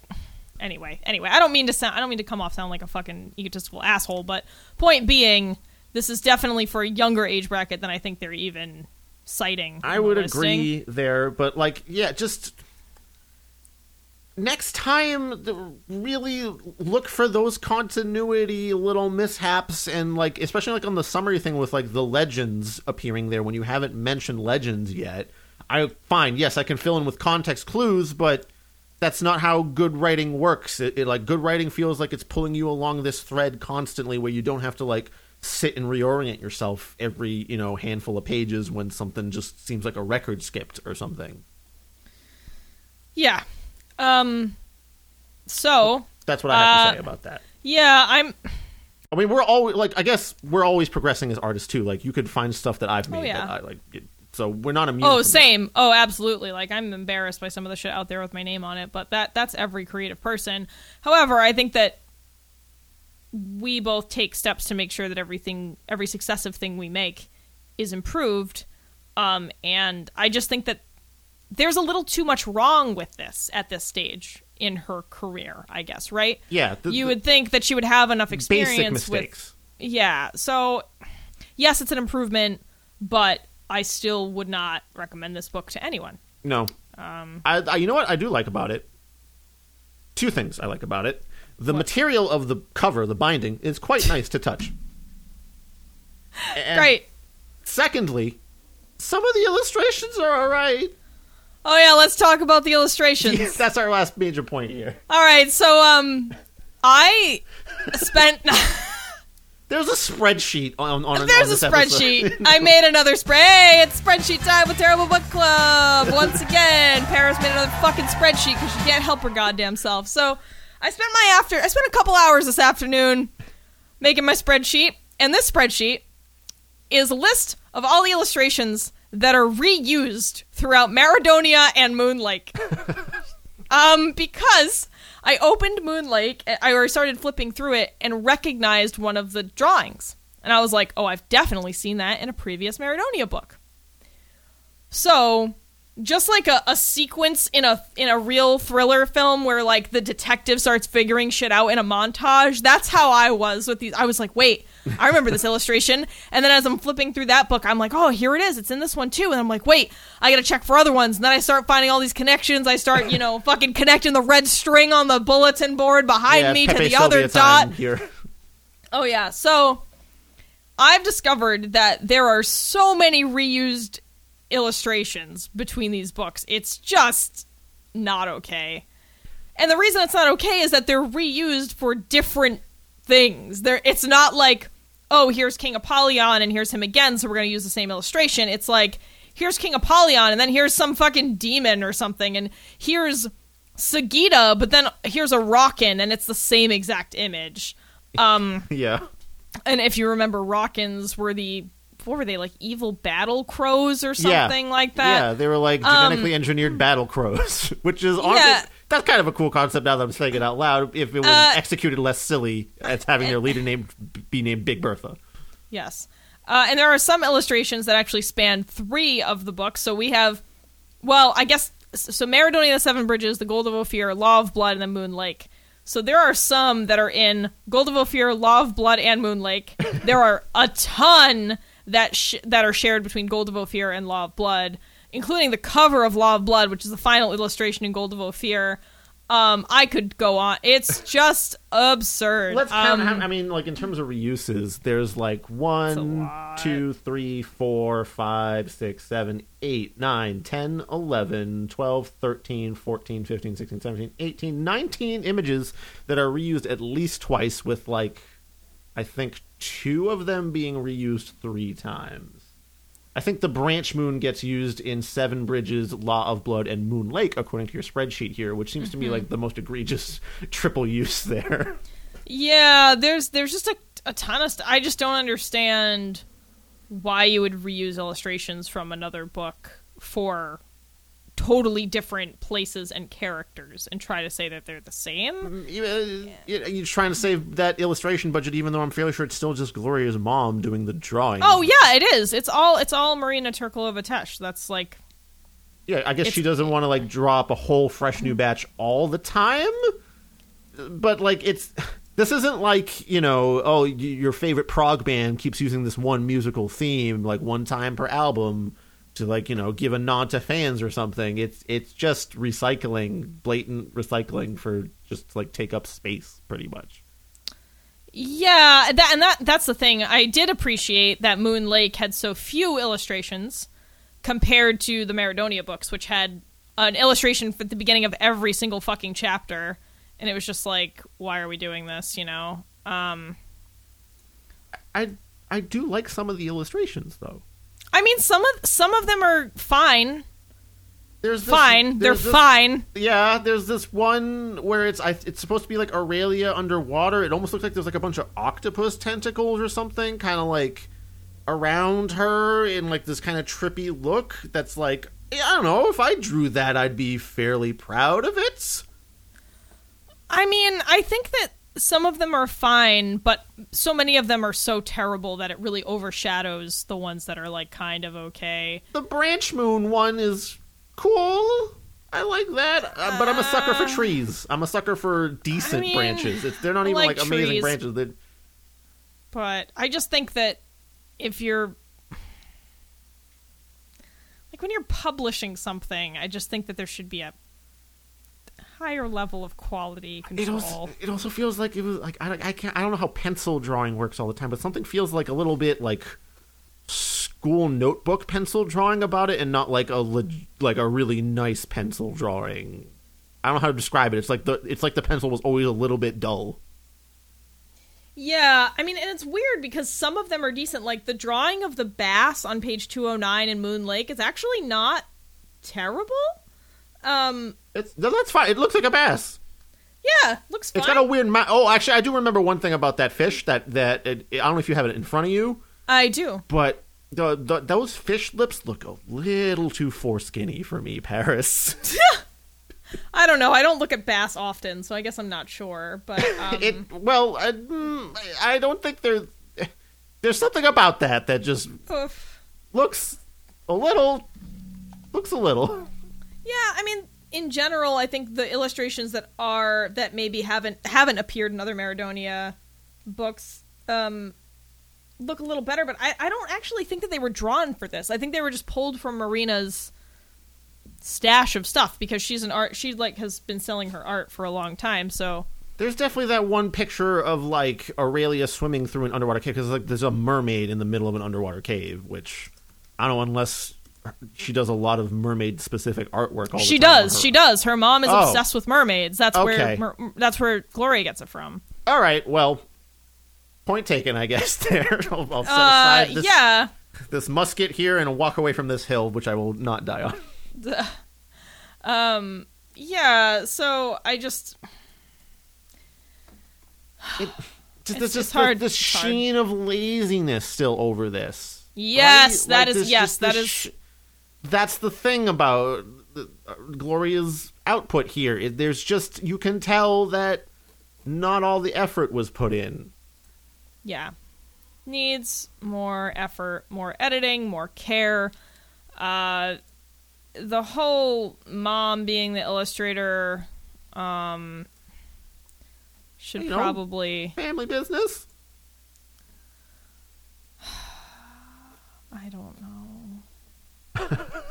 You sound so dejected now, Barrett. yeah because i just want this to be over i'm so tired of reading maradonia related material I know. I- Uh, we still got one more to go. So I then hopefully we're done forever. I Uh, fucking hope we're done forever. Uh, yeah, because like, I guess this is where we can start wrapping this show up now. I mean, we can talk about some future things, which you know, hey, next month we're in Law of Blood, or not next month, like next episode rather. You don't have to wait that long.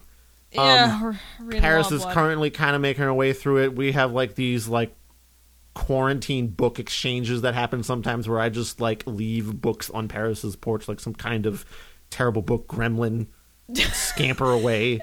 Uh, yeah, I mean that is kind of how it has to be right now I because have to like a lot bum of a ride from my roommate to like get that to happen.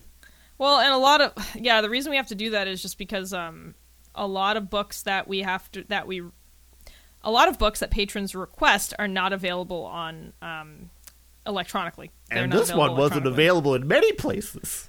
Yeah, uh, well, yeah, can we talk about how we've spent more money on Gloria Tesch books than on, like, any other books by any author? Number one expensive, your patron dollars, which I guess is somewhat your choice, right? So Well, yeah, they asked, and we're, we're providing. Terriblo, Terriblo is providing. Um, but yeah, Moon Lake was, like, paid, like, 20 bucks for that shit. Yeah. We never pay that much for books.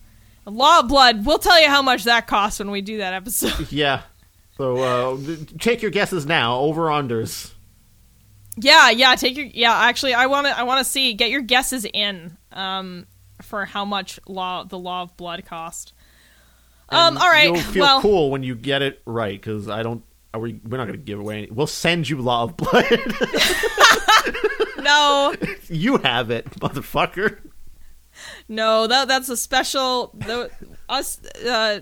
I can't. I'm so. I think I'm just really hot right now because when yeah, we, we, had to turn the fan. We suffer for, for you, listeners. God, it's it's like two months early where we're suffering during episodes. Normally, we're not hot and dying during episodes until like July and August, but man, Memorial Day weekend, fucking bam, humidity and high eighty degree weather, or Yeah. you know, high, high twenty degree weather if you're counting in centigrade. But um, yeah, I'm just a little. T- I think I'm just a little I sweaty. need, I need Uh, some water. I need a little, yeah. I need a little snack. Anyway, um, if you are a ten dollar a month or higher patron, then you actually can request us um, to send you a real terrible book that we will sign and write you a nice message in. But if you are not in that tier of patrons, then sadly, we will not be sending you a book, even if you guess the right amount for Law of Blood. Yeah. anyway, um, I think we talked about all the things that we would have to fix to make this serviceable, um, but it is an improvement. Yeah. Yeah, it's not it's not good. Don't read it, but it's an improvement. Keep writing, Gloria. Keep writing. Keep keep keep uh, keep trying. Um, all right. So, thank you to our patrons. Thank you, Kieran, for suggesting this book. We hope you enjoyed forcing us to suffer through the secret of Moon Lake. Uh, we'd also like to thank Dari, Greg, Will, Veronica, D, Lynn, Sinya, Jakob, Bobby Blackcat, Jensina, Mayo Cat, Elliot, and Martin. Uh, P.S. Jared, um, you keep getting removed and re-added on Patreon, so you're like a half patron right now. I'm not really sure what the fuck's going on. So Calling um, you out right here, everyone. No, I've no, gone no. up onto the auditorium stage and asked Jared out. and if No. you don't fix this, we'll start screeching very loudly on the next episode. Uh, No, no, no. I just wanted, uh, I just wanted to let it, let him know that there's something weird going on. I don't know if it's Patreon or I don't know what's going on, but you keep, you're like one day you're a patron, the next day you're not, and I, I don't know what the hell's going on. So, thanks, half of Jared. Um, if you, if you want to help support the show, um, you can donate one, five, or ten dollars a month, or whatever um, amount you choose to us on Patreon. for various rewards. Um, you can subscribe and follow us on various fucking platforms. I don't know. Tell people about the show. Give it a read. Yeah, rating. the YouTube, Send us a Facebook, message. I- Instagram, Goodreads, iTunes, Podbean, Podchaser, Pod Racing. Got you with that one, eh, Ferris? I just spit water all over my laptop. Oh, well, I'm sorry about that.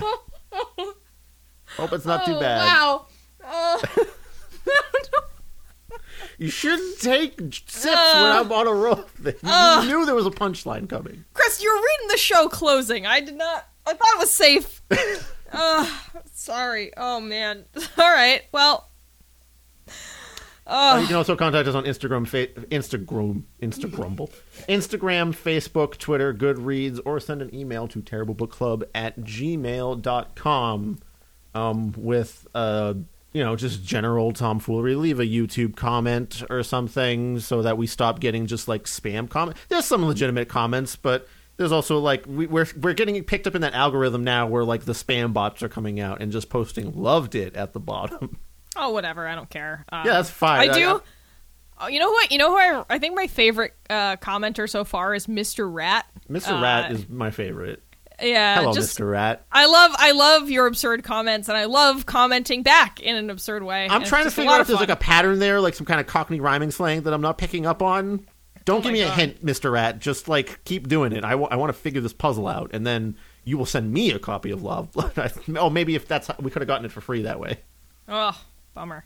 All right, All well, right. uh, we'll see you in two weeks for the Law of Blood, which is another Patron's Choice episode. Um, until then, I guess read up on your Maradonia and Gloria Tesch lo- lore. Um, you know, get all get all read up uh, before we.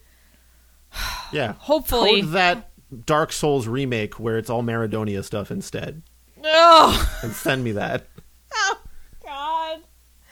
oh imagine! Oh, that would be beautiful. Actually, I like our Boston Souls uh, Yeah, idea that's better. that's a side project that will never come to fruition, but I can have a dream about that.